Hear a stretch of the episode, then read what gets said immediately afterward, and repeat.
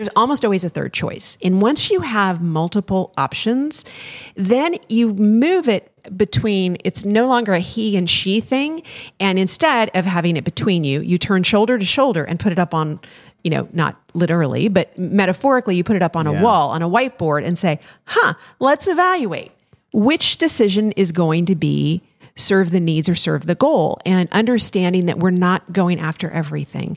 We just want to solve and make a wise choice for this next decision. Like it's one decision at a time and it is to say we just want to make one next wise choice and it isn't a he or me, it is a we thing and we're going to be shoulder to shoulder rather than face to face arguing about it. Because when you can back it up from this is it's your way or my way to say this is an, a decision that we need to come to agreement on the which way to go. You know, this is our issue.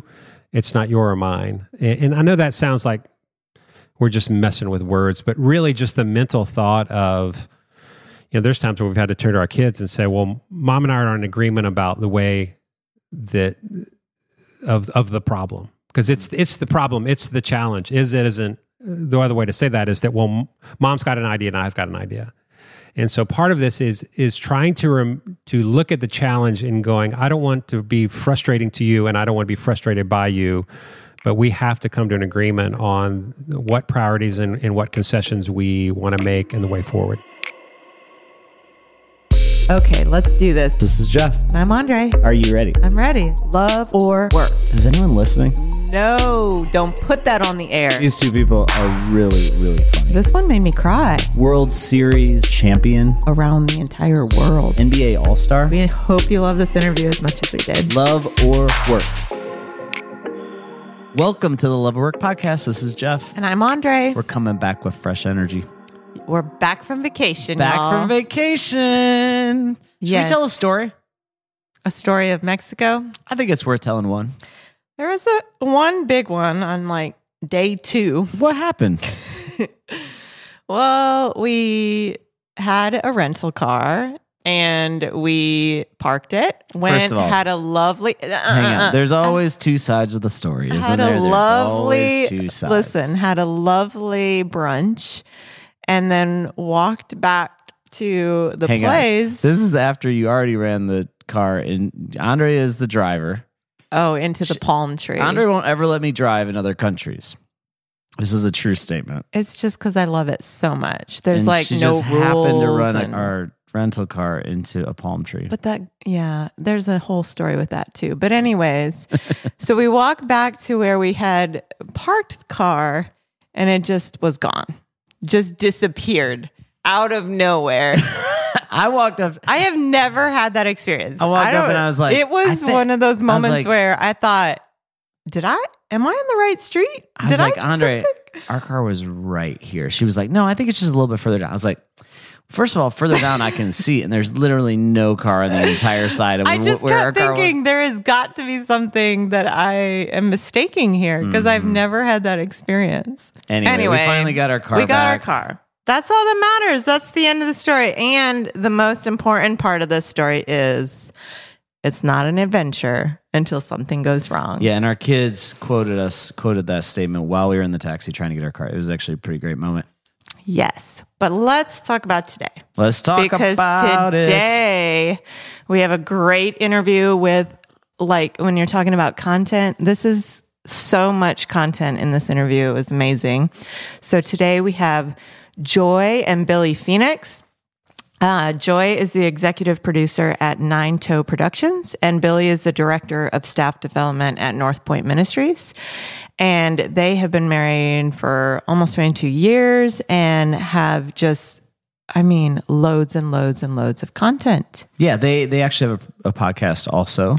It's called Between Parents, and um, you should look it up. It, it's I mean, there is so many topical interest things you Well, can find they've already done over a hundred podcasts Yeah. on marriage and parenting. Yeah, So And- y'all, yeah, should Yeah. definitely check it out if you want more content. Yeah, I've learned a, a ton from them, and I'm and in this podcast we learned a lot, hit on a bunch of different topics. This is going to be good. I mean, while you're listening, there's three things I think you, that may intrigue you. One is nine toes. That's There's a I'm good say. story right That's there. All I'm going to say, nine toes. I mean, just think about counting Just keep nine toes. going to the Uh, secondly, the system of umbrellas, I'd like to call it. Oh, there's a good. That's a good one right there. And lastly, they kind of refer to this idea in relationship of whiteboarding things that are big tensions. And I think it's a great premise. It's so hard to to uh, learn, but I think you're going to really take a lot away from these two new friends of ours. And man, we could have talked all day. We're going to go to dinner with them. I'm almost 110% sure of that. Here they are, Joy and Billy Phoenix.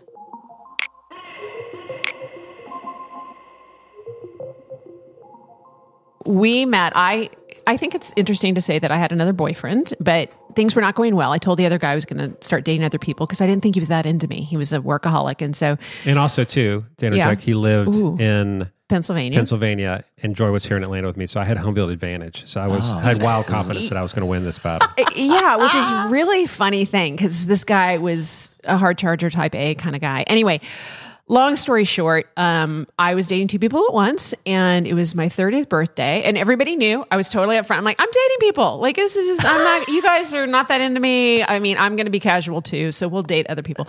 And I was telling someone, I think I'm dating someone. I, I think I'm yeah, dating yeah. That, that registers my level of confidence around at the time. Joy's like, like- I'm dating too. And I'm like, I'm I like, oh, dating one." whatever.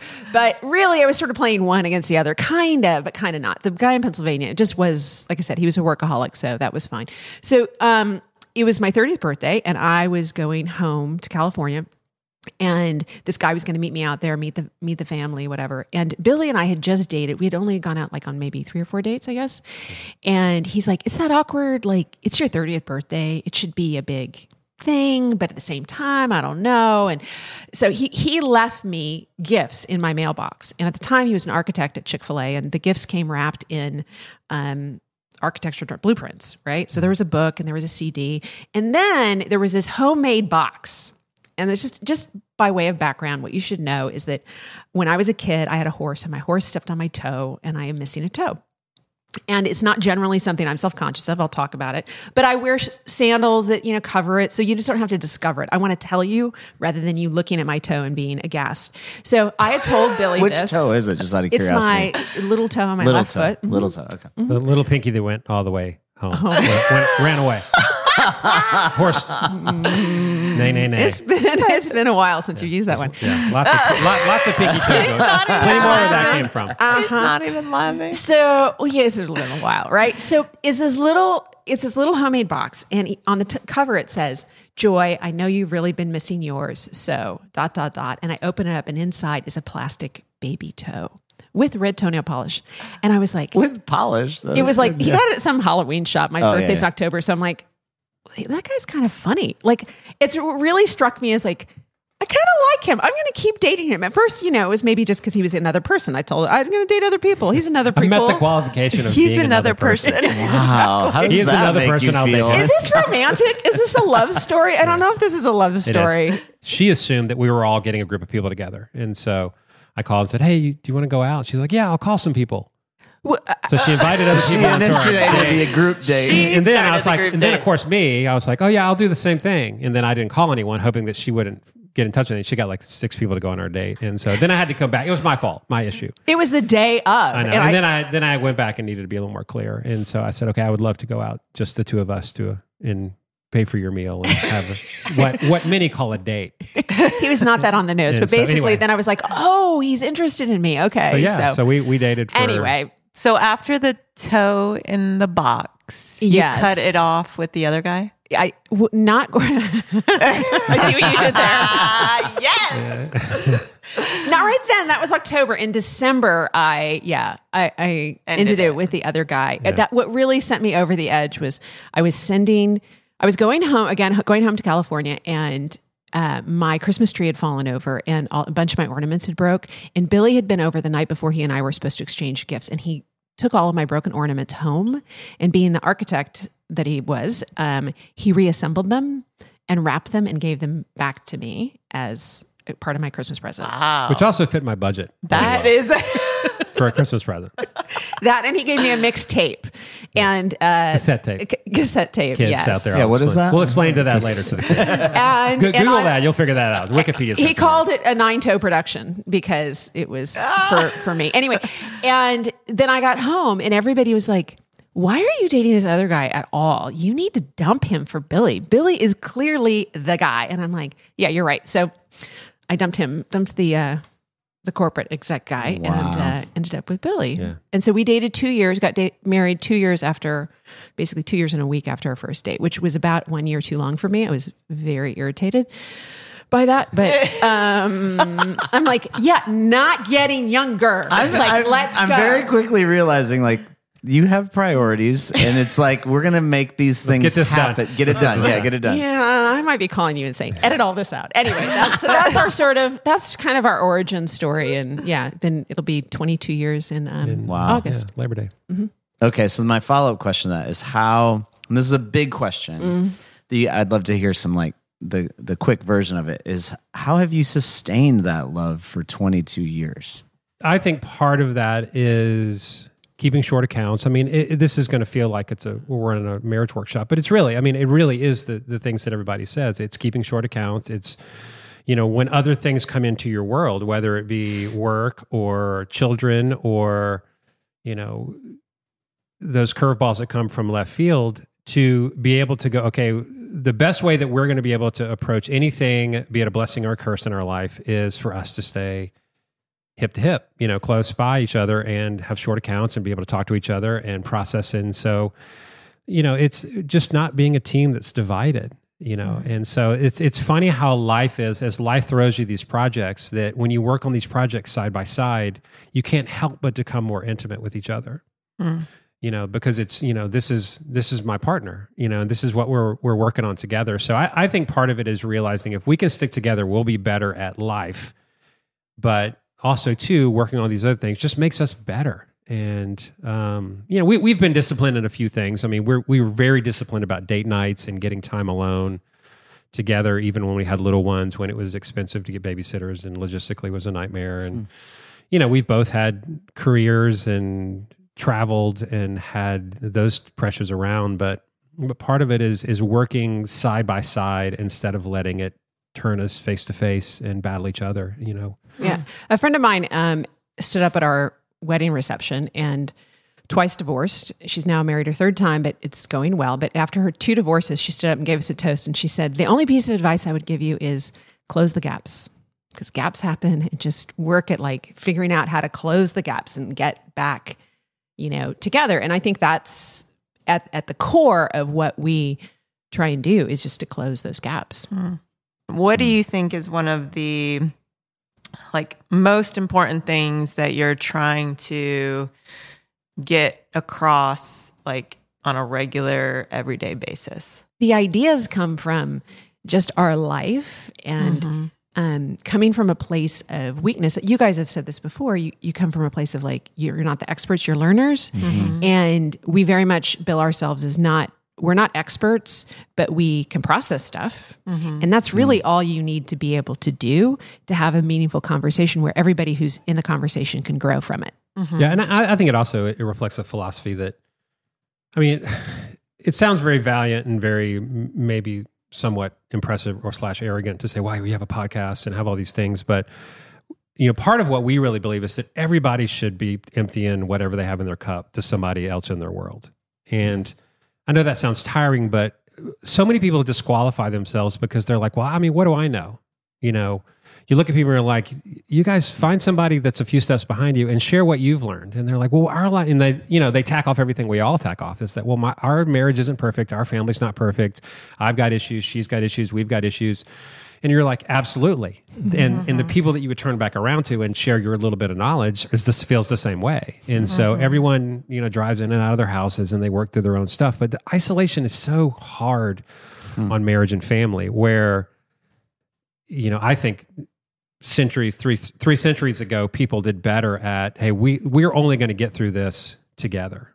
Hmm. And part of our philosophy really is you know we wish everybody had a platform to turn back around or had the confidence or ignorance to turn back around and go hey i want to share what i've learned along the way I mean, Because- really, the, the Dead Sea is dead, not because it doesn't get water. It gets water. It just isn't, doesn't flow out, you mm-hmm. know? And so things die when they get pent up like that. And who wants to be part of that? Yeah. You know, and, and it helps us to have a certain amount of flow of information and conversation. And Yeah, and to be 100% Yeah. clear, I mean, some high percentage of what we what we share along we've taken from somebody else. Right. We're not sitting around crafting all these great theorems and truths about life. It's like, oh, we totally got that from somebody else or stole that from somebody else. It's we're all moving Yeah, wisdom teach and from- knowledge around. teach And from your weakness, right? You don't run out of material if you teach from your weakness. And so that's what our goal is just to Yeah. teach from weakness. It's interesting. Um, I wrote a few things that you were sharing about like how processing marriage things with other people, how it's grown your marriage, like it's made your marriage better.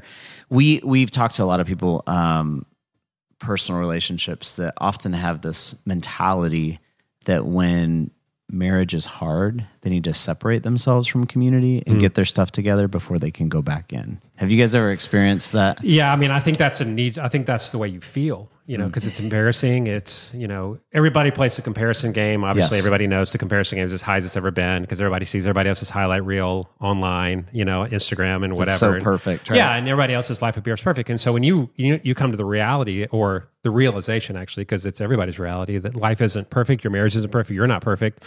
It's embarrassing, so you retreat, and that makes it harder. And so we see it all the time. And that's where part of it is being able to say, if you can establish a group of people, it doesn't have to be everybody. You know, there's Yeah. difference between posting it online and, you know, having those people that are on your speed dial that are like, hey, this is who we call when things get tough.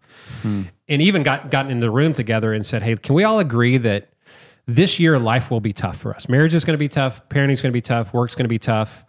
And any given day, somebody's going to walk in the room and have something to share, something to cry about, something that they need advice on. If we can all just agree with that, let's get past this hurdle of, oh my gosh, we're facing something imperfect and hmm. lean into caring for each other and carrying each other's burdens and giving each other's advice. And, you know, we, we try to, you know, say that marriage and family is, is personal, but it's not meant to be private.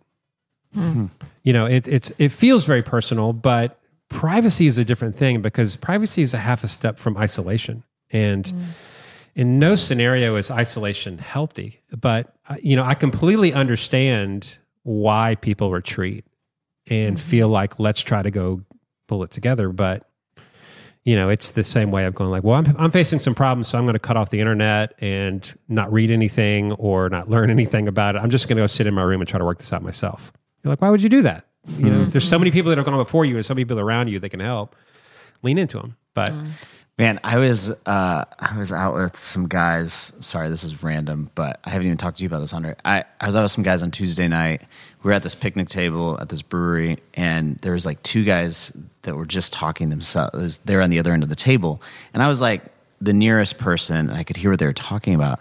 And it was these two guys that were in relationships with um, with women, and uh, you could tell they were in really serious relationships. I don't know if they were married or not or whatever but they were like seriously talking about the tensions of sex in their marriage and it was like they were honestly it wasn't inappropriate it wasn't Braggadocious. no or- yeah. it wasn't any of that it was like no here's man this has been hard this this thing was good this and it was like i was it was weird because i was kind of listening in which i probably shouldn't have been but i was sitting there going they're gonna have great relationships. Yeah. Yeah. because they were honestly talking about the struggles what was working what wasn't working and like helping each other. And it was funny because like then their their the women they were with came by it was like they came by like 30 minutes later they must have been doing something else. They sat down and it was like this it was like this fun community double mm-hmm. date thing and it mm-hmm. was like oh my goodness. Like i was like i wish people could see this moment. It wasn't bad. It was like so good. Anyway mm-hmm. sorry. Well, I mean, say- it, I think there's a C.S. Lewis quote about like you know the. the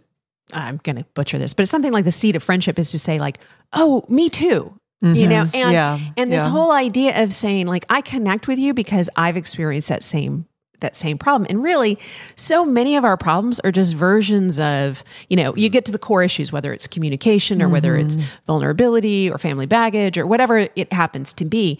We the Venn diagram of the issues that we're all facing overlap way more than we suspect, Right. and we just don't you know we're so into our own world we think we are either the worst or the best or whatever we just think we're we're unique. And we're not that unique. We hmm. overlap a lot. And it's the overlap that you know where where, you, where growth happens All right, let's switch topics just a little bit. Um, so we hear you guys talk a lot on your podcast about like keystone habits or systems that you've created to kind of um, just like improve your relationship and continue to invest in your relationship. Can you talk a little bit about that and what that means or what you've learned in that? Yeah. Yeah, you know, and this is this is one of those things that I'm always I try to be open handed with because the the way we're wired. You know, I, I tend to be So it's you know, I- I'm a specific J. I'm a J on the Myers Briggs, so I tend to want. I like order. I like systems. I like you know that kind of way. But also, I think in general, though, systems get a bad rap some days when it comes to things like relationships and family. Mm-hmm. And part of it because it seems like, wow, you're going to run your family like a company. That seems heartless, you know, or Right, it's what- harsh. yeah, it's a little harsh. And who are you? What are you, the CEO, not the dad anymore? What's what? You know, their mom. You know, but part of it is understanding that the quest really is to figure out what systematically or systemically plagues our family or our relationship, and let's figure out if there's ways that we can move it up to the side or move it out of the way. You know, right. like the expression is is bad systems lead to tension in relationships. Hmm. Like a lot of times what's what's causing tension is just because you've got a lousy system to approach it. Yeah, and let me get, let me give you a specific give us example. an example. A specific Yeah. example, then we'll go big. So this is a specific tiny example which did not make or break our family, but so our kids ride the bus to school or did ride the bus to school in elementary school, and um, you know mornings are mornings. You get up and there's waffles flying, and you know kids are grumpy and blah blah blah, and where's your shoe and that whole thing, and and inevitably we would you know be cutting it close to get out the door to meet to the get to the bus. And there's many mornings we'd open the door and it would be raining which is the last thing you need you know after this. We okay we made it out the door. And now it's raining. And so then it would become this scramble of like where's the umbrella you're like where's the umbrella you know and there's a I suddenly think now we've had this exact moment in our family before. Keep so where's the umbrella? And then people are biting at each other. I don't know where the umbrella is. You know, so you know, here's this. Now we're at each other over an umbrella. Where finally I got to the point. I was like, we're getting a can, like a milk jug thing, setting it outside our door, and I'm going to go to Home Depot and buy six umbrellas. Even so, and there's only four of you. yeah, the there's only four of us. That's a good strategy, actually. I'm like, I'm going to pad the thing so that even if somebody, you know, steals an umbrella, we've got padding for Yeah. more. And so, but it's funny how, you know, even then you're like, oh my gosh, it's raining. Well, good. Here's an umbrella. Nobody fought. We all went. We sang, singing in the rain on the way. We didn't really, but you know, so that, so that's a tiny example. Now blow that up into bigger things and, and think about money. Okay. So let's create some systems around money so that we're not constantly at each other surprised by like you spent what? And we didn't agree on that. And why why is why you know why am i surprised that we don't have enough money this week? Or um you know or to Or travel. Like travel you know again it's it's the littlest things. We've we we really ratcheted back. We became a family that's known to get to the airport really early because we didn't like the way we felt when we pushed it. Which And- I I hate that idea of being in Joy's the a million earlier. miler on Delta. I am She's traveled. 100% She's traveled and traveled and traveled. And there was a season. If season. I where, could like walk into the airport and walk into the gate like all in one, you know, That what I is a win. I know. That is a win. Like if I have to sit and wait prior to walking through the gate, I'm like, Trust I mean, me. completely. I mean, Joy was at the point, you know, that i- if if the if the door of the plane didn't close right behind her, it was a failure of time. You know, and so to introduce family, and then we're like, I'm like, I, if I never so have to run for a plane again in my life, I'm be a happy guy. Yeah. And so we ratcheted back, you know, and Joy bit the just bullet. had to suck it up. but I know. we don't we don't we're not sweaty and screaming each other when we're getting on planes anymore and true. Uh, so you know again those are smaller examples you can blow them back up in terms of the way that you know time goes or you know we both work jobs and you know can we establish some times where we know that's a non-work zone? Is that you know we, pretty early on i mean this is gonna i'm gonna sound old at this point but you know we we were working before really there were laptops to take home and, and open them up and, and do work at home. And then so with that those came in about the time we had kids and we really had to sit down with each other and go okay can we establish that you know from six o'clock until i don't know nine o'clock no laptops are open this is a non-work zone outside of something catastrophic, right? catastrophic mm-hmm. or exemplary. And because that just establishing that system to say this is our agreement really took a lot of the pressure off of the day there. I'm like, well, I got to answer this email, and then Joy's in there with you know kids and you know juggling all this kind of stuff and I'm totally missing it, which causes mm-hmm. tension and conflict. So part of it is just establishing some ground rules, which I know no one likes rules, but you'd be surprised how when you look a little bit into your systems, how much relationships get better, be it marriage or with kids or whatever else, just because you put a little bit of work in going, the problem really hasn't been us. The problem has been this infrastructure that we're working in Yeah. and it's causing it to look like us. But and that's this is a work principle too. It's like the offices that aren't organized enough or that don't have good systems. You know, the employees are always at each other, and they're like, "We we just our team we hate each other." I'm like, "No, you are suffering because you're working in a frustrating system." So it sounds like you guys have created systems not based on like, oh, here's the system that you should do. It's like, okay, where it are can the individualize. yeah, where are mm-hmm. the pain points that keep happening? Yep. That it's like this isn't working. It causes frustration within our relationships. How do we like minimize those? Right? Yeah, yeah. Like that's I mean, there are trust us. I mean, there are closets in our house that are just full of junk that we're like, it's out of the way. It's not organized.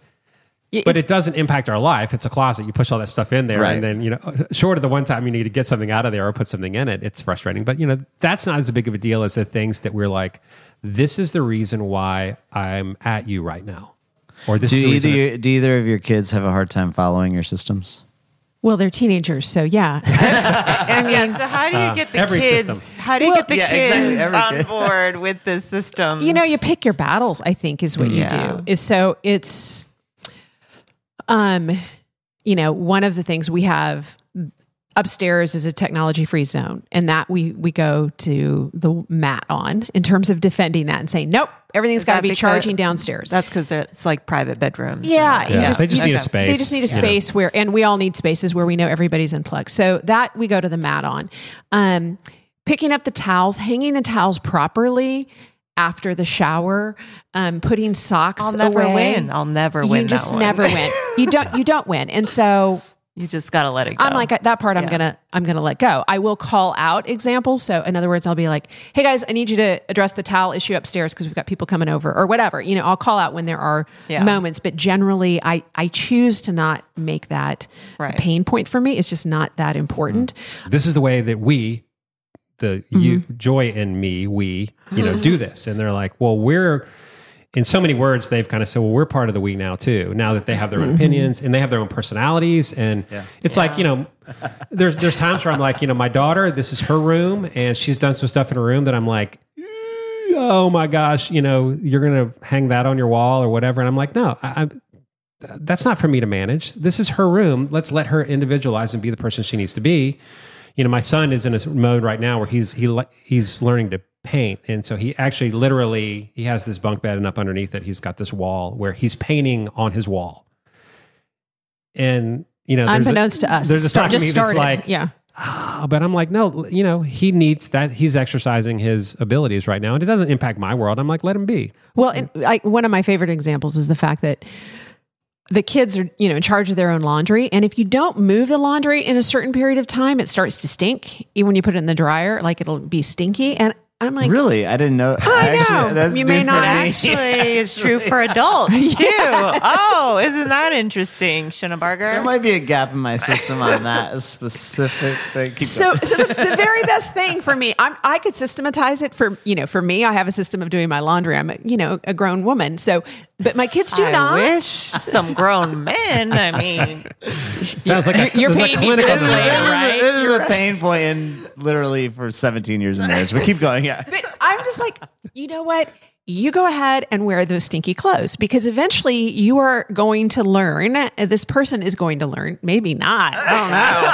I'm now sort of discouraged suddenly. But, you know, hopefully they'll learn that, like, well, this is just something you've got to do. And I'm not going to save them from that. So that's where I'm Yeah. like, everything in me wants to change that laundry and get Right. it on the move. But that's just not going to happen. So I'm like, uh, okay, you're just going to have to live with that. So and it's it's really humbling too now that we've got a we have a 16 year old girl and a 14 year old boy. So when you'll see them do a different system that actually you have to look at and go, I think you're they might have that system worked and maybe work or Maybe works better, better. than ours. You know, so there, you know, we're hitting that point where Josh will be like, I got it, I got it. And everything in me wants to just micromanage him because that's my everything in the way I'm wired does that to a, a fault. And I'll watch him do it and it'll turn out great. And I'm like, I'll be in my room.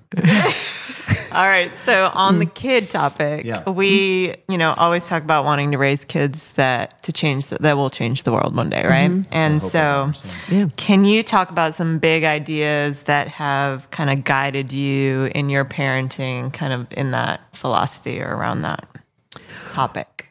Wow, you know, it's that's such a great goal. And I would say personally, I aim so low sometimes. I just want her to not get a ticket on her no car. stinky clothes. I want no stinky clothes. You know, she's starting to drive. We- Our oldest is starting to drive. So, like, your Safety priorities on the road, please. Yeah, like so. It, it's Yeah. I think that's um in this stage of life, it's not front and center for me. Um, but I think the probably the baseline stuff is about empathy and getting them to be aware of other people. Sometimes that's you know, it's weird because when you get to, when you get to the stage of teenagers, it's the time when you really move from being like hands on to being a coach. Mm-hmm. And the cruel irony is that when you start to be on the sidelines and wanting to coach your kids as opposed to actually getting in there and doing stuff with them, it's the exact same time that your kids start to think you're an idiot. so there's a built-in, you know, there's a built-in tension. So part of what I would say it goes back to this idea of community is having making sure that your kids are used to having other people in their lives who will inspire them to change the world. So mm-hmm. in other words, in some ways It's not gonna. They're not gonna listen to you at this point. they're they're not. And, and more is, you know, the expression more is caught than taught. Mm-hmm. So that is, I think, at the heart of what we try and do is we try to have no dark corners in terms of what we say we want our kids to do and the way we actually live. Because, you know, they'll suss that out, right? They'll suss out inauthentic you know, words from actions in a heartbeat. And so I would say at this point, this late into the kid game, that's about as the most we can hope for. I think you can be more proactive when your kids are little in terms of giving them instruction and empathy and and words and, and things that that will um, inform their brain. But right now, at this stage, it's really about making sure that they're going to catch things from us. So talk about a little bit about fears and parenting. oh, they're endless, right? I mean, it's, it, I think, you know, fear is an interesting thing because it can be such a master of you. Um, and like anything, I think it's a discipline to say, like, well, I'm just, I'm not going to be afraid. I'm not, I mean, I think that's, it's a discipline and it's a practice. I mean, at the very beginning, um, we had, I was advanced maternal age when I had my daughter. And so, you know, they do all those tests. Advanced maternal age. That's I a thing. that. that It is, is? that's the AMA? that's the proper defined term, Billy. Anyway, and um, and so they do all these tests, right? And at the time, they were doing 3D exams, and you know all the which was cutting edge when I was pregnant. But um, they thought that that our daughter had markers for Down syndrome, and they wanted to do all this advanced testing, which really was going to sort of have you know be kind of harmful for the baby. And i'm like yeah we're just not going to do that. And we you know we decided to practice not worrying right then and say we we have a choice right now of either worrying about this pregnancy or just being open-handed and saying like well we're ready for plot twists you know and we are going to keep our knees bent and we're going to keep our like we're just going to be open-handed because this child may eventually drive. That was our like like you can worry about them as a baby but you can also worry about the fact that they will have keys in their hand and like you know realistically that's a da- more dangerous time and so so let's just sort of like we'll suspend our worries until they're driving you know now we're in driving and we're like Now oh, you're in it. and we I'm worry like, a lot oh, these days. And like, and now I realize all those things. Oh, see, and and you know, and you, so it's just really a discipline to practice and to say like, I am feeding my head things. Have you? Well, because then the next one is like, and they will leave me and be living on their own next. Mm-hmm. Yeah. Like, that's the next, right? is the 'Cause right now they're in your home Yeah. and in your house, and mm-hmm. you know.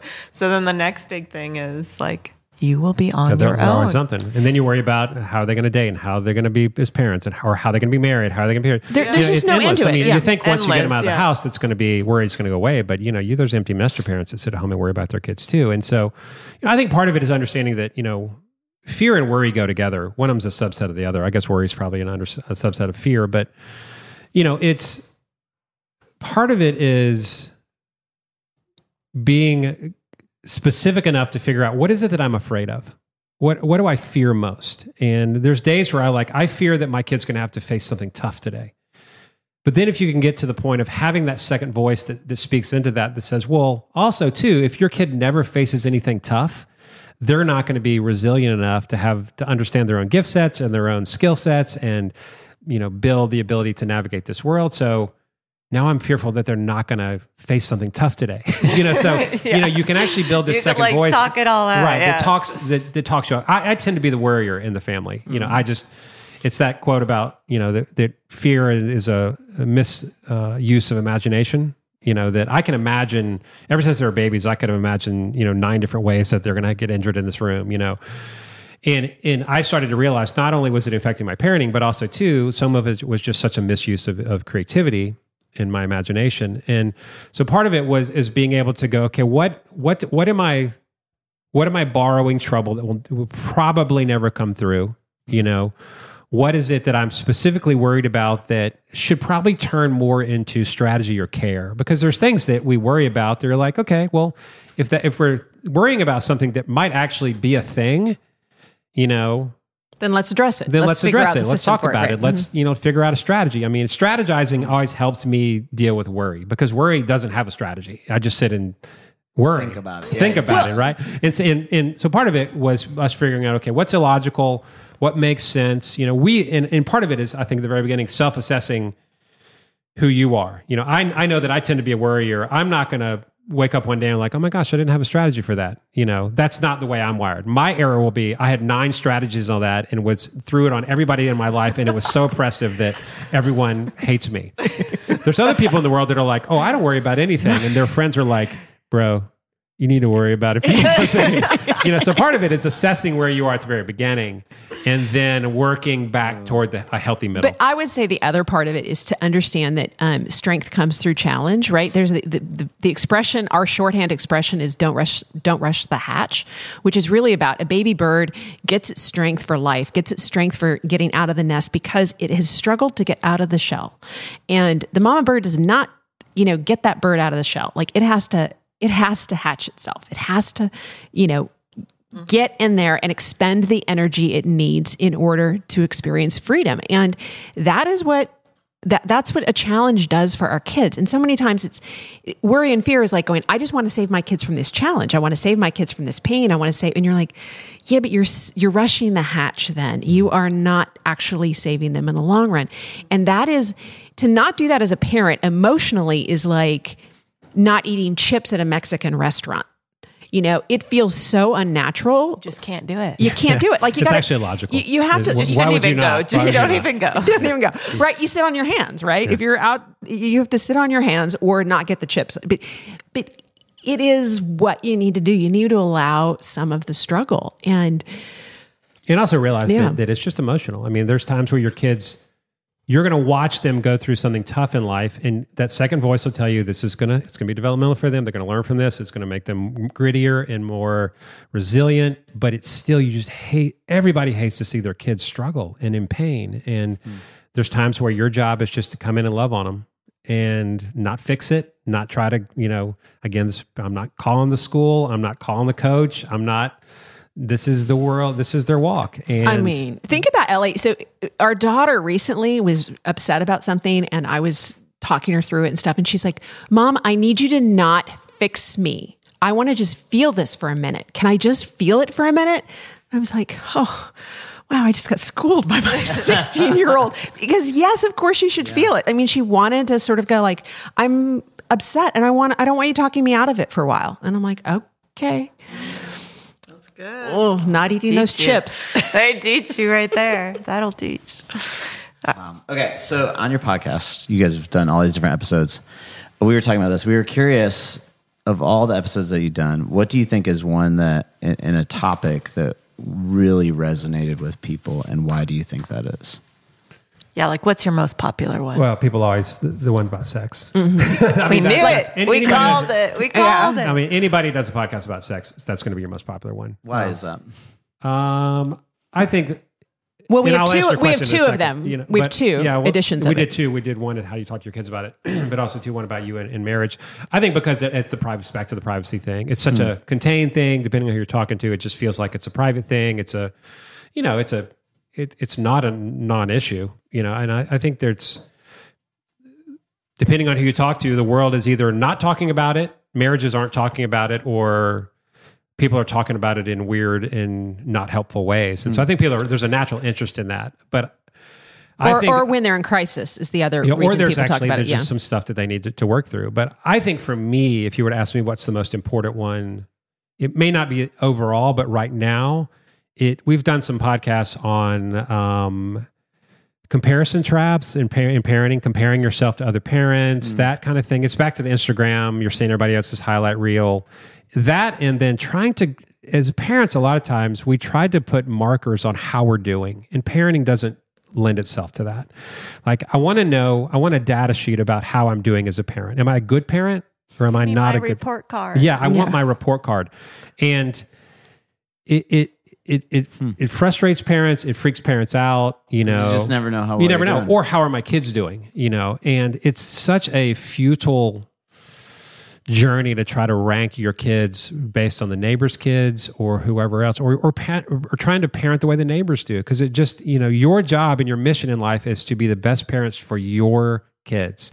And all of their gifts and all of their beautiful things and all their junk and all the stuff they're dealing with, you know, you can learn from a bunch of other people. You should learn from a bunch of other people, but to rank yourself or rank your kids against well the other neighbors kids it's just a, a road that is it burns energy it burns. So we, we've done some podcasts around that that i think have been helpful. And it's you know it's again are you a good parent is asking are you a good leader? You know it's you know are you a good are you a good farmer if you grow great vegetables in fertile soil and the perfect climate? You mm-hmm. know on surface you know you're you've got trucks that are bringing vegetables out all the time and like that guy's a great farmer are you a better? Are you a good farmer if you can grow vegetables in a in a desert area that doesn't lend itself to vegetables? You know, who's the better farmer?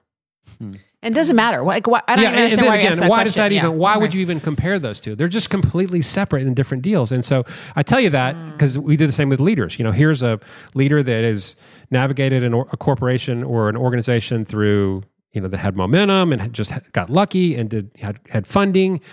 And are they a good leader? And then you look around at this other leader that navigated their company through a financial crisis and through a recall and all these kind of things, and they've made it. You know, who's the better leader? Why do you even, you know, Why why it should you compare? So I'll, I give you all that just to say we do the same thing with parenting. You know, it's like if I have a kid that that is just the, their genes have come together and they've been healthy and they you know haven't faced some weird stuff from the outside and they didn't have some bad bounces.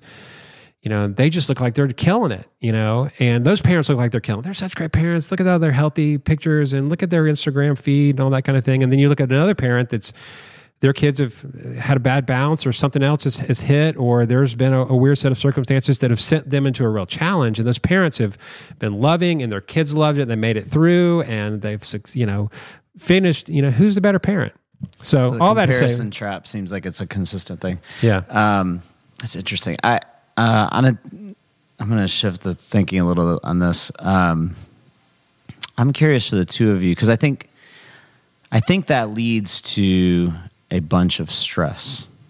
like I think there's these uh, like gauging on if you're a good parent yes or the Yeah. parents are and they're and so then and then they end up wanting to do more and more and more to keep up with the comparison trap right? And um anyway so on a on a a little bit stepped removing watching you guys listening to your podcast seeing how you guys do life the adventurous mentality and the systems mentality all that kind of stuff.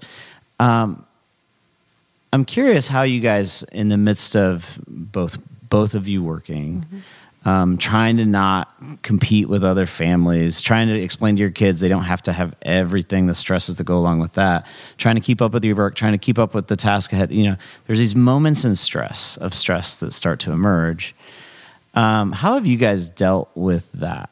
To not be like, um, yeah, to not to not be consumed by that stress. How do you? You I guys mean- are looking at each other like, well, I, this. no, no. I, well, I, I, part of what I was thinking as you were setting this up is the this idea of having an abundance mindset, Hmm. which is that the world is a great big place. The adventures, the things you can do are a great big place. You just can't do it all at once.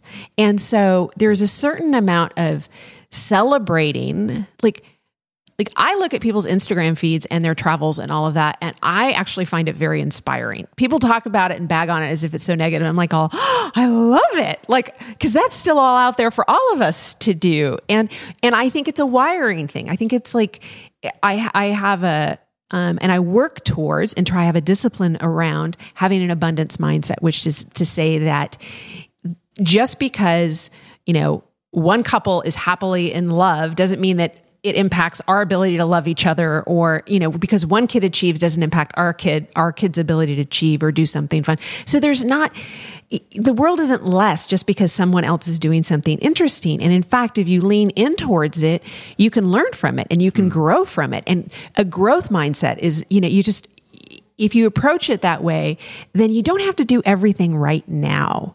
And the stress around that, I think that's a release valve for me. I mean, that's just a Well, personal and, and to get thing. good at celebrating other people's wins and successes. And I, mean, I think that helps, you know, when you're like, oh, I'm so happy for them. I'm happy that their kids, you know, got on the team or I'm happy that their kids are got into that mm. college or making great grades.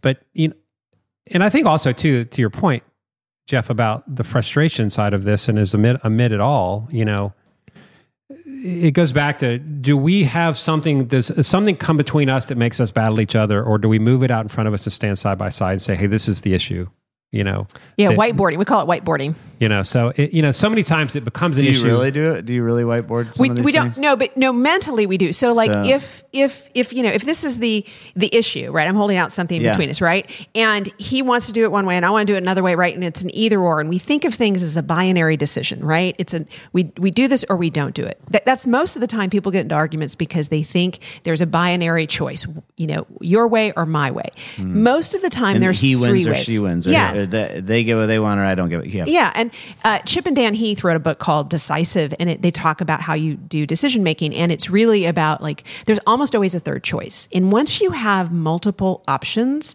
then you move it between it's no longer a he and she thing, and instead of having it between you, you turn shoulder to shoulder and put it up on.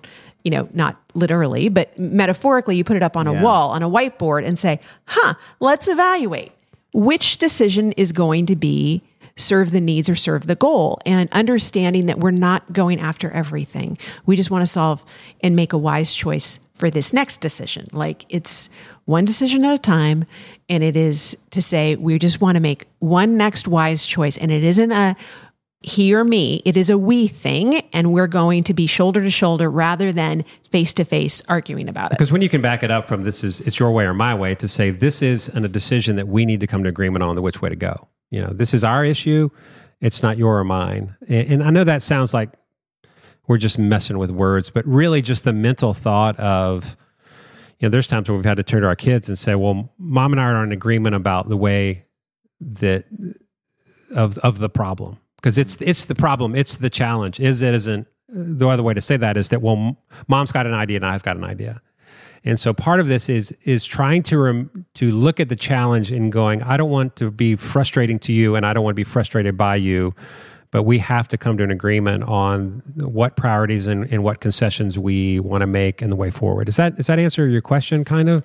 Yeah, you um yes and no, but I will say I'm really glad that you said it. I think I think that's really hard to do in a relationship. yeah it is It I is like especially when usually there's high tension and you know the stakes are emotions high, are, matters, you know. emotions Yeah, are yeah. high Yeah. you know Yeah. it's usually it, it probably has to be definitely like stepped away for a little bit Yeah, I before mean, you and can it's- get it- to that point well, and you have to you have to assume good intentions with the person that you're you're dealing with. You know, Billy and I have both been leaders of people. I've led teams in multiple locations. I was a negotiator for 27 years, right? So, um it- and I was always the good cop, right? My boss was the bad cop, but I was Which, always I, which FYI, I don't let that go past. I was married to someone that was a negotiator.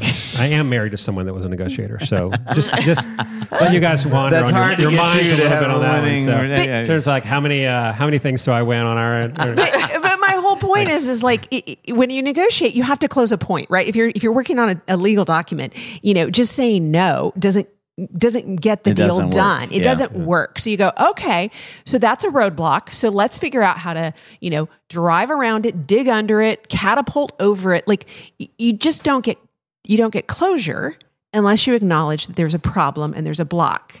And most of the time, if you can take your emotion out of it, and we know this when we go to have, you know, dinner with friends, you can see it clearly and you go, why are they thinking either or? There's like four different ways you can go at this. Starting with you're both frustrated because neither one of you are getting your way. So that you know, it's like Yeah, own that. yeah. Yeah. But part of it, to Jeff, to your point also too, is that, that it's such a big deal. It really is. I mean, it's if you can, if I have an elevator ride with a newlywed couple and they're like, okay, we've got six floors, you know, what's your best advice? I'm like, get after communicating well to each other, conflict resolution, and learning how to serve each other. Hmm. and assuming good intentions And would assume- be yeah, my assuming good floor. intentions. So, yeah. Fourth- you know, but as you know, you got to assume that like this person is is for you. They are not trying to undermine you, and emotionally, you know, and I'm very high thinker T level, right? So that I think. Given the fact that I'm also the hothead in the relationship, um, that helps. That I'm like, no, no, come at we- me with your best argument is what I need. I need to know how you've thought this through five different ways, and you know, Billy will come at me and go like, it just doesn't feel right. And I'm like, oh, like, Quantify that. How does that? What does that mean? I'm like, all, what does that mean? It doesn't feel right. Like it, it, it, it analyzes right. And he's like, yeah, no. And so I'm like, all right, he is not just trying to undermine me for the sake of my arguments. He's trying to open up a diff- something different for me to see. And perhaps it's a blind spot. Okay. But Yeah. this is also, I mean, why it's this? This just becomes the everyday mode of like because there's no er, people want to have a, a quick fix for this. They're like, if we can, you know, if there was a quick fix that would make everybody's decisions work and everybody to get along and marriages to all work, then we would have already found it by then. It's like if everybody's on the keto diet, then nobody argues anymore. It's not that simple anymore, you know. so this is where you know I, I notoriously have you know when I've done some marriage counseling in the past said this phrase that I've since stopped saying is that you know, I feel this sometimes when I'm like, it, it, it, you just have to sit. You got to use a lot of words. You got to have a lot of FaceTime. You got to build in a lot of space to sit with each other, share your hearts, share your emotions. And I would sum that up, and, and people would tell me their issues, whatever, whatever. And I would go, well, you guys just need to, you know, you just need to work on it. That's not helpful. And you know, and I would say that. I would say that, and they're like, "Yeah, yeah," you know, I'm like, oh, "You guys just got need to get in a room and work on it." Finally, this dude was like, "What does that mean?" Like, we're here because we've We're been working working, on on it, and it's not working. And I'm like, "You're right. That is terrible advice." You know, but what I was trying to say was, it just it, there's it's not you know. If you need to bring in a third party, whatever, but it's those frustrations, those issues, those things. It's just the ingredients aren't magical. They're it's FaceTime, it's sharing your heart, it's being humble about yourself, it's being self-aware, and it's putting a lot of words down. You know, the bigger the issues get, the you know, the the harder the fixes come. But the you know, the good and bad news is that it's not some secret that you don't know. Um, and it but the bad news is it's it is the journey of humility. It's the journey of walking down the road, going, you know what, I'm not always going to get my way, and some days I need to trust you, and you know, you, you just got to so work that on goes it. to You just- your question. just got to You work kind of on always it, Andre. Work on just got to work on it. But yeah, that also goes to your question that you say is the most, I think it was the most powerful question in marriage or something like that was, um, how can I help? Right. Mm-hmm. And so I feel like that kind of leads to that when you're talking about like the humility and the, and that kind of aspect. So talk Yeah. a little bit on that. How can I help? I mean that to to walk wake up every day and go, my job is to ask how can I help you today? Does so much to us as a person. You know, it it moves me from the center to begin with, where we all live in the center of our own lives. You know, it it sets the trajectory that and it sends a message that hey, I'm here to help you today. Um, and it's just such a helpful term um, especially when you actually get an answer to that and you get to work on something and because it really is i mean most if you're not careful marriage becomes a uh, a gluttonous experience. You know it, it's interesting to ask engaged couples you know i always would say why do you want to be married?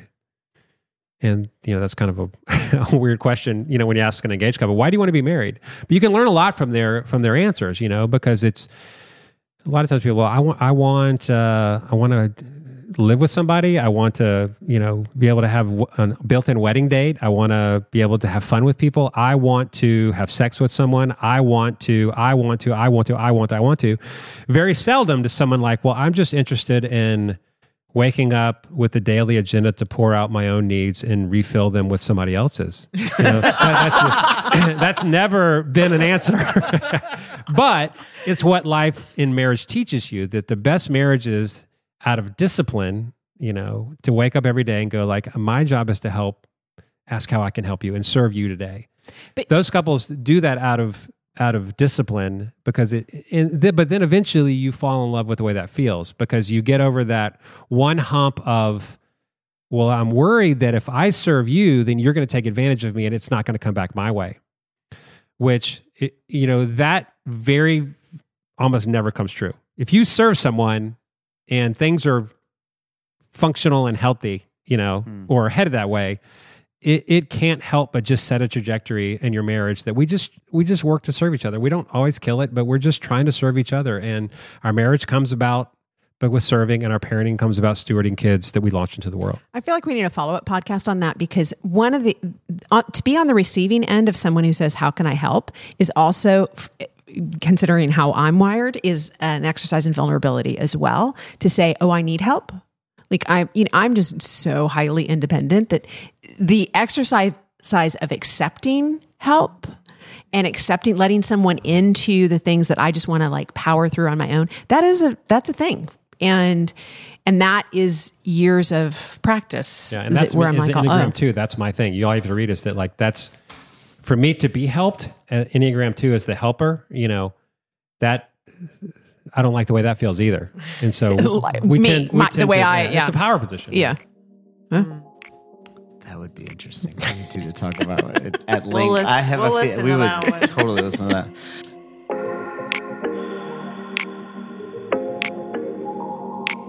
All right, this leads us to our last question.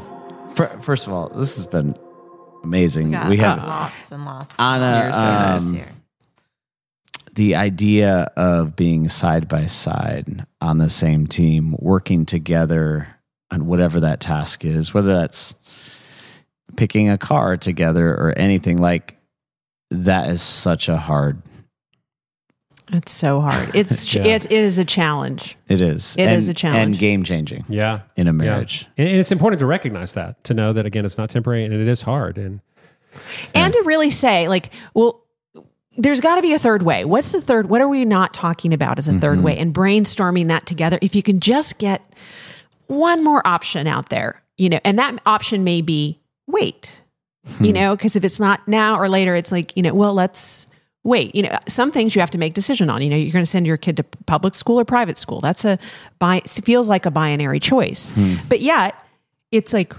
well we didn't talk about homeschool. Well, we can never homeschool. And it's like okay but still we didn't talk about that. Or we didn't talk about like well maybe we wait or we just do it for middle school and not for high school. Or maybe we do like and you start to brainstorm other ideas then suddenly there's air in the room. Hmm for whatever it is that you're talking about, if you can just figure out how to, you know, release that pressure valve a little bit on whatever it is you're you're doing and assume good intentions, then the path is going to feel a lot more I don't know, less claustrophobic, I should say. I agree. All right, here's our final question. Okay. Is it possible to change the world, stay in love, and raise a healthy family? Go, yeah, yes. I mean, I think so. You know, we're talking about definitions here. So when when what does change the world mean? You know, th- this is the frustrating thing that you've asked me a question. I'm going to ask you a question back. Is like, you know, what what does change the world mean? Because that's, you know, if that means that I'm going to have every idea that I work on come to fruition, you know, th- maybe not. Because the, you know, we we each have about ten ideas that eight of which probably will not have space in our life to do, which is a terrible feeling to know that I have to grieve the fact that I have 120 pounds of potatoes in a 40 pound sack. And so, but then you think, well, what what is it pushes you into conversation around values and, and mission. And so, back to your question, you know, I, I think if you were to even put those for me, change part of changing the world for any parent is to say that I'm going to raise kids and steward them well and launch them into the world in a healthy way. I'm going to change their world. Mm. and then outside of that to be able to go we're going to create a mission for them to to do good in the world and then we're going to find the opportunities that we can to serve the world and and to change at least our corner of the world. And and maybe it'll take off and go viral and everyone will know about it but you know i want to i want to lay down every night and go what i did today was in the right proportion to bless my marriage to love my wife because without a wife that i love i'm not going to be a good parent to raise kids that are discovering themselves, that are becoming the people that we want them to be, that God wants them to be. And then also, too, that I worked on something today that mattered. And it mattered to some scale. Maybe it was just one person today. Maybe it was a podcast that reaches 10 people, 100 people, 1,000 people, a million people. And if I can lay down at night and go, that everything was in proportion today, and I'll let the results happen as the way they unfold, then that was a good day. Yeah. I, yeah. No, I think, again, I think if you have a growth mindset and you're, and you're open handed, that you can walk the path of your life with integrity that will lead to fulfillment at work.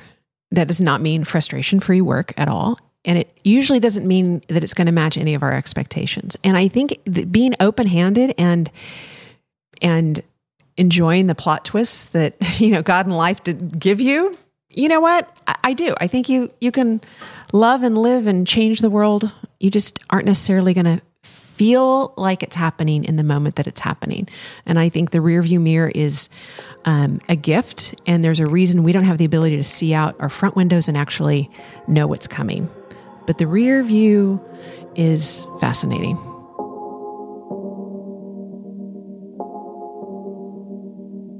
And now it's time for the breakdown. What you got, Andre Jean? Oh my goodness, pulling out the middle name. Um, well, I have pages of stuff I wrote, so it's going to be very difficult to like pick the one thing. But one thing, I mean, I like starred and highlighted and all the things was when they said that marriage and family is personal, but not private.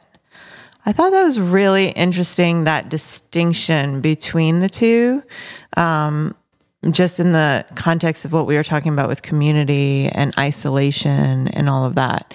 And um, yeah, that, I, I don't think I've ever heard that distinction very clearly because I think that's the big thing we kind of always talk about is like you know, why people have a hard time talking about sex, why people have a hard, you know, because it feels so private that you should just keep it between you two and figure it out together. And, um, but I liked how they said that, that it can be personal.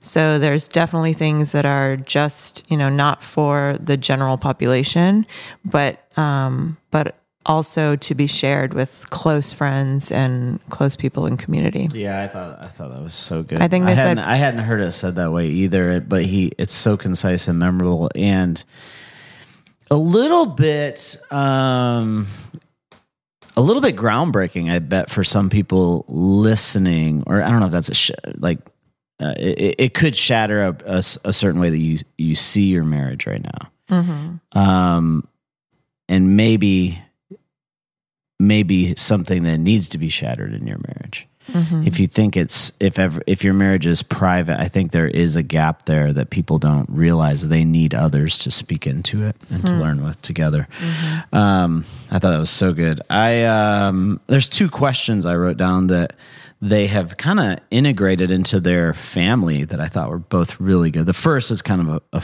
a little bit of a funny one, but I, I also think it's it's a good memorable one. Are we going to worry? Or be open to plot twists. Mm-hmm. I thought that was like an adventurous mindset in the midst of a fearful culture. Yeah. Yeah. The second question I wrote down is how can I help? And I wanted to ask you some questions about this. Oh, yeah. Because sometimes I think that that question has two, you could take it in two different ways. How can I help can be helpful. The obvious. Okay. and how can I help can sometimes be I don't know. It, I wonder if sometimes it could come across as minimizing or like I don't got my shit together, so I, I like I'm not making it, so like, yeah. that type of thing. Like as if, oh, I the only the only way that this situation can get better is if I help. Oh, Like yeah. they could come across in a wrong way. Did, did you would you ever consider it like that? I think that it could come across in a wrong way if you are not coming from the mentality of being on the same team hmm. and that we're not believing the best in the other person. So if I'm thinking this is just really about you and your ego and your pride, mm-hmm. and that's what I'm thinking, then then yeah, it's gonna, I'm going to take it in a you know bad way. But if I'm believing the best in you, believing that you're just asking that question so that we can work together as a team, I think that it's a beautiful question. I do agree with her part of that when she said it's vulnerable to even receive that. And for me that that's a big thing for me. It's really hard to like receive help. And for me to open myself to receiving help is a big act of um, vulnerability or I don't know, laying down some pride issues I have or something. So um, it's something I always need to work on for sure. Do you think as a woman that if you were to ask me that question, it postures you in a negative historical context of the the man versus woman relationship? Uh, like uh, how we're like always supposed to be the helpers, but never anything else. Yeah, I mean, uh, historically, especially if you ever grew up in the church where that was the only thing that women were good for, is being some man's helper. That kind of rubs you wrong, you know.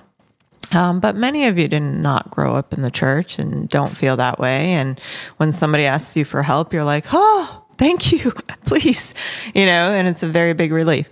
You know, I think that's stuff you got to work through in a sense, you know. And if, again, if I believe that you have my best interests at heart and that this isn't about um, the Jeff, you know, movie and I'm just your supporting cast member, uh, I think, you know, I think it's very helpful. It's a helpful question. Cool. What else you got?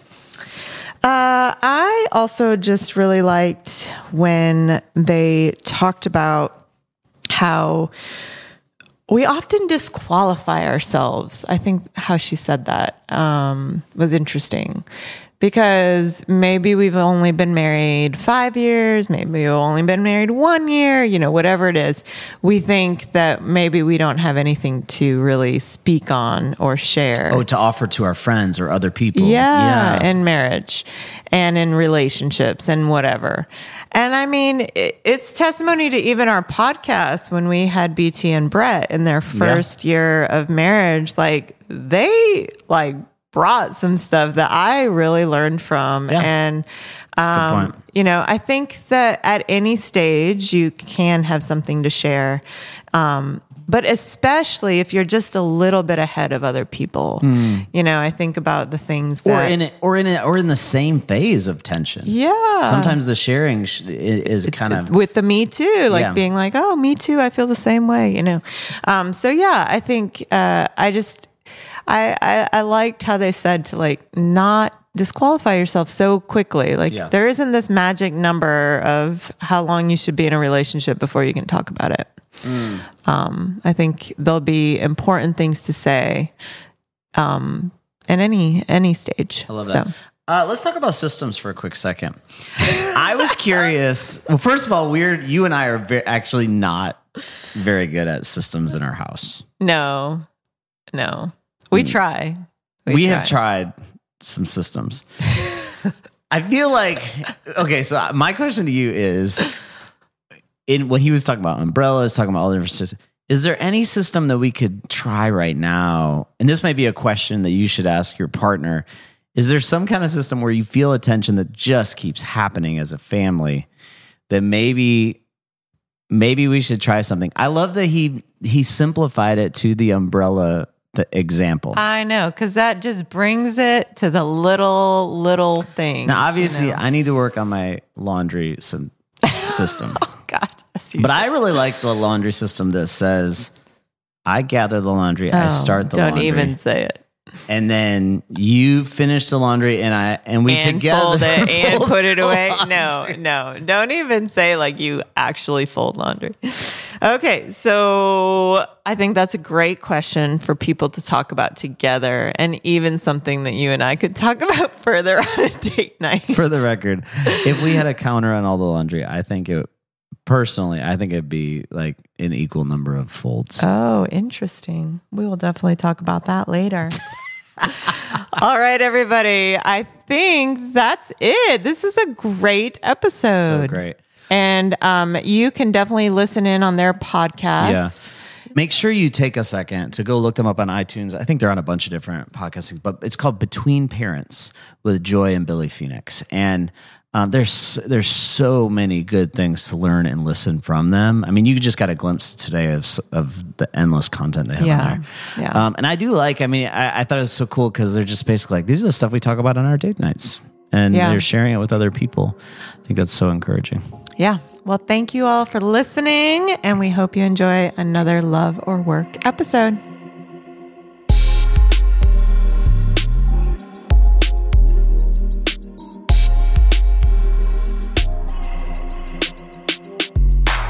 This episode was produced by DJ Oak Diggy for Soul Graffiti Productions.